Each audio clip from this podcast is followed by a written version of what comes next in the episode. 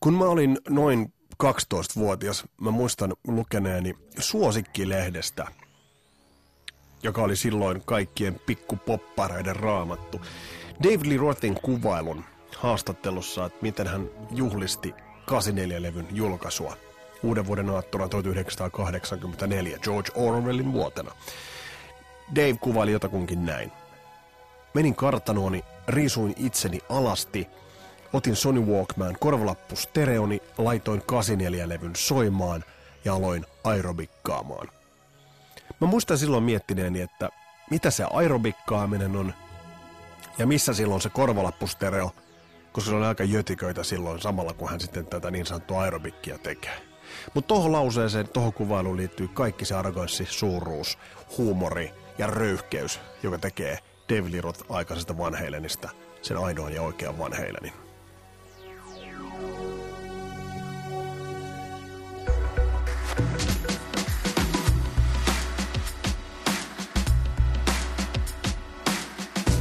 Tämä on Kasarilapset podcast ja tässä jaksossa vihdoin ja viimein tarkastellaan sitä maailman suurinta bändiä, nimittäin Van Halenia.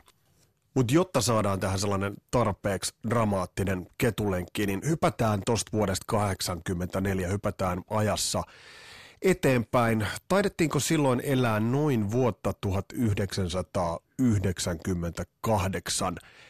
Ja silloin järjestettiin Pohjanmaalla Vaasassa Rantarok nimistä tapahtumaa. Tämähän oli kuuluisa siitä, että sinne tuli semmoinen duo kautta trio plus manageri, eli siinä oli sellainen musta kundi, ja sitten oli yksi laulava tyyppi, ja sitten oli yksi isotissinen tanssiva tyyppi, ja sitten oli se manageri, joka meni sitten sinne etupäähän miksailemaan tosen minidisk, huomaa minidisk, levyn, josta sitten pyöräytettiin taustanauhat, kun bändi sitten veti sen jonkun oman hit, näitä hittiinsä. Näitä oli Aleksiaa ja mitä muuta. Siis kyllä te muistatte tämän genren. Sillekin voisi muuten joku nohevampi perustaa vaikka oman podcastin. Toi Ysärihän on aika kovas huudossa. Mutta anyway, palataan siihen Rantarokin tunnelmiin. Ja mä muistan silloin Van Halen oli elänyt sellaista vähän turbulentimpaa vaihetta, eli, eli silloin oltiin tultu siihen vaiheeseen, että Balance-levy oli tullut. Oliko niin, että oli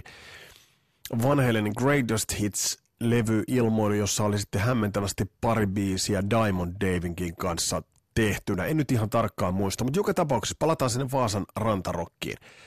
Ja siellä tosiaan yhtenä esiintyjänä sellaisten äh, kiljukännissä vetävien teinien keskuudessa oli David Lee Roth, joka oli silloin piti pitkää tukkaa, mutta oli epätoivoisesti kaljuuntumassa, mutta silti oli pitkä tukka. Hän oli äärimmäisen äh, nolo, semmoinen hopeanvärisistä paljeteista, sellaista osmoskosmos paljeteista tehty semmoinen jumppa trikoo kaveri sinällään oli ihan niin kuin hyvässä kondiksessa ja, ja taisi toi bändikin olla, olla ihan, ihan niin kuin ok. Otin vähän kahvia, mulla on tällainen X-Files-muki.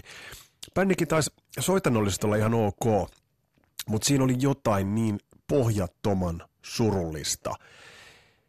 Legenda lavalla – yritti jotain saksipotkua siellä, niin kuin, jotenkin siinä onnistui varmaan paremmin kuin minä tai sinä nykyisellään. Ja siinä oli jotain sellaista surullista. Siellä oli Jack Daniels ja, ja, ja kaikkia tällaisia niin kuin vimmaisten pakkoliikkeiden tavoin sieltä kultaisilta vuosilta pidettyjä sellaisia pakkoliikkeitä. Silloin Davella oli uusi levy tulluna, se Jenkki-lippukaan sinne soololevy, joka hyvin vähälle huomiolle. Ja se oli surullista. Mä ajattelin, että tähänkö on tultu. Tota muistellessakin jo. Täytyy kaivaa Eruption-liuku tähän esille vähäksi aikaa. Edward. No joo, mutta siis se oli kaverin uravaihe, oli, oli siinä kohtaa sellaisessa hapeessa. Ei nyt kovin mieltä ylentävässä, mutta mut, mut toi tosiaan, elettiin 90-luvun puolivälin 98 vuotta ehkä kun tämä, tämä tapahtui. Ja tosiaan Rantarokkiin oli, oli tullut. Tässä nähdään, että miten, miten oikeastaan lyhyt syklistä tuossa, lyhyellä syklillä tuossa rockmusiikissa mennään. Ja nyt oikeastaan sopii ottaa tarkasteluun se, että mikä on tuon Van Halenin ja nimenomaan tuon klassisen Van Halenin merkitys. Te tiedätte sen legendaarisen kuvan, kun jenkkisotilaat ovat saapuneet jollekin Tyynemeren saarelle – ja ovat, onko joku Ivo Jimma tai mikä nyt onkaan. Mutta se on se, missä ne pystyttävät sitä lippua. Sehän on kuulemma feikattu kuva. Women and Children First levylle Van Halen teki samanlaisen poseerauksen, jossa sitten niin kuin Daven kitara, Eddie Van Halen kitara on siinä, siinä tavalla, mitä ikään kuin pystytetään tai pidetään, pidetään kasassa. Tämä osoittaa sen, että miten häpeilemättä sellaisen amerikkalaiseen, amerikaanaan, sellaiseen kulttuuriperimään monipuolisesti bändi heittäytyi. Tossa just on niin kuin Van Halenissa on isosti kyse. Bändi ponnisti puoliksi eurooppalaisista juurista Van Halenin veljekset Hollannista lähtöisin. On muuten hämmentävää, että osaavat edelleen puhua hollantia aika hyvin. Hollannin siirtolaisina Jan isän kanssa ja oliko Filippiineiltä Indonesiasta on heidän äitinsä ja jos näkyy kaverista vähän ulkonäöltäänkin. Ja, ja emigrantteina Jenkkeihin länsirannikolle isät työskenteli muusikkona, veljekset soittavat uh, klassisia instrumentteja, pianoa, kunnes Alex ajautuu rumpujen pariin. Eddie, pikkuveli, alkaa tapailla kitaraa. He tapaavat akateemisen lääkäriperheen Vesan David Lee Rothin, joka on Hollywoodin hurjapäitä, muodostavat bändin, alkavat soittaa pihoilla, tällaisissa opiskelijabileissä. Tästä on muuten ihan mainio recap on tuossa The Dirt-elokuvassa, kun silloin tämä hetkonen nyt pätkii. Vince Neilin kuitenkin bändi soitti silloin, soittivat tällaisia cover-bändejä ja takapihoja. Miksei muuten meillä Suomessa ole tällaisia takapihojen bileitä ollut ainakaan silloin, kun itse oli junnu. Ne olisi ollut oikein hyviä. Se on muuten Rock Candy oli se Vincen bändi. No tuolta kuitenkin Van Halen lähti rakentamaan sitä omaa saagaansa, soittivat pitkiä settejä, lainabiisejä, kovereita, treenasivat. Samaan aikaan Eddie hio tota omaa täysin poikkeuksellista soitannollista osaamistaan.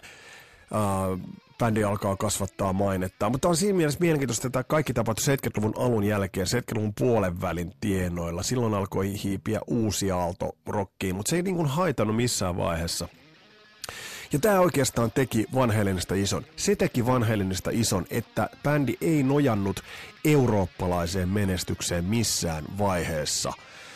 Itse asiassa pitkät haistattivat Euroopalle hyvin, hyvin pitkään. Pitivät fokuksen jenkeissä. Sen takia Kasarilapset podcastin kunnia mainita menee, pysyväis kunnia mainita ja Hall of Fame nimeäminen menee Van Halenille tosta. Heidän katseensa oli nimenomaan tiukasti Yhdysvaltojen Pohjois-Amerikan markkinoilla ja sinne laitettiin kaikki paukut ja niin pitääkin. Hyvä. Niin olisin tehnyt itsekin. No joo. Mutta tästä äh, bändin tarina lähti, lähti nousuun. Debyyttilevy totta kai. Ah, tämä debyyttilevy, miltä tämäkin Eruption Solo on otettu, ähm, oli poikkeuksellinen. Kingslaina siinä sitten pienenä sinkkuhittinä, mutta sen jälkeen se on pelkkää ilotulitusta. Ihan siis se on edelleen, kun sen kuuntelee, se on vimmaisen spastinen, raivokas raportti, se on huumoria, se on hulluutta, se on oikeastaan kiimaa, se on ihan kaikkea, mitä rock'n'rollissa pitää olla. Ja se tuli siihen likipitään punkin kanssa samaan, ja siellä on, jos ajatellaan On Fire-biisiä, niin siellä on, ja Atomic Punk, biisejä, niin nehän on ihan sitä itseään. Että tavallaan tuli aika rohkeasti kyllä sellaiseen murtoveteen rock'n'rollissa. Ja se oli aika, aika sopiva sauma. Me ollaan Kasarilapset podcastissa monesti puhuttu siitä, että mikä on bändeille se sopiva sauma tulla. Ajatellaan Iron Maiden, joka tulee punkin jälkeiseen aikaan. Tai oikeastaan tulee kyllä aika samaan aikaan, kun tuli Van Halen, mutta sitten kun Dickinson astui kehiin, punk oli väistynyt, uusi aalto väistynyt, siinä kohtaa sinne tuli semmoinen tila. Rock'n'rollissa on kyse niistä pikkusista äh, railoista, johon sä pääset sillä sun botskilla ajamaan, josta sä pääset liikkeelle. Jos sitä railoa ei synny, sä et pääse. Meidän paljon on hyviä bändejä, joiden railot johtuvat maantieteellisistä, kansallisista, markkinoihin liittyvistä ja genreihin liittyvistä jutuista. Sen takia muuten itse asiassa kunnia mainita menee myös Suomen virallisen listan hyvillä, en nyt muista millä siellä, mutta Marianas Rest, Mäntymaan Jaakko ja kumppanit, heidän levynsä konkreettinen myynti ylitti rajat, että nousevat top 10 listalle. Tämä on hieno homma, siinä on railo, siinä on, siinä on se rako, että mistä pääsevät nousemaan. Ja paljon on bändejä, jotka ovat jättäneet tämän käyttämättä. Mutta se nyt on vaan tätä rock'n'rollin rouva ja rouva Fortunan sellaista pirullista avioliittoa, että näissä vaan nyt joskus menee. Mutta kun tuot vanhellinen saakaa kirjoitetaan eteenpäin, niin sehän lähti levylevyltä kasvamaan. Kakkoslevy, bile anthemeita tämän, Beautiful Girls, Women in Love, Dance the Night Away. Um, Spanish Fly, siinä kohtaa Eddie näyttää kaikille kesoa soittamalla nailonkielisellä klassisella kitaralla erittäin taidokkaasti. Ja, ja toi, toi levyhän oli semmoinen luontainen jatko, hyvän tuul. Edelleen kun sitä levyä kuuntelee, se on äärimmäisen hyvän tuulinen levy. Sitä on kiva kuunnella. Mennään eteenpäin. Women and Children First, pikkasen hulluutta kehiin. Bändi kiertää jenkkejä. Toki käy Euroopassa, käy, mutta mut se pääfokus jenkeissä. Ja sitten tulee tietysti levy, joka on, on ehkä semmoinen suurimpia, suurimpia juttuja. Et mä oon monta kertaa itse miettinyt, että miltä on tuntunut, kun tot levy on tehty. Uh, fair Warning. Siltä levyltä voisi niin mainita montakin biisiä, mutta mun on siis kaikesta huolimatta pakko. Yksi on pikku nyössä, mitä mä oon aina miettinyt. Se löytyy mainio tämmönen pop-hölkkä. So this is love. Kuunnelkaa sitä, miten tässä muuttuu tää, tää soundi. Toi virveli menee tuonne taustalle tolleen. Mainio. Mutta siis tässä, tässä on se koko. Tässä on groovy, tässä on se hyvä meininki. Levyllä on erittäin synkkiä biisejä, mutta siis niinku tää rullaa eteenpäin. Tässä on oikeastaan niinku, tää ehkä klassisimpia vanheilen hetkiä on tässä.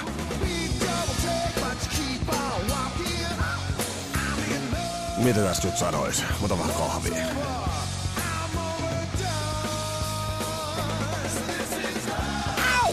Yeah, täällä alkaa melkein olla mukana.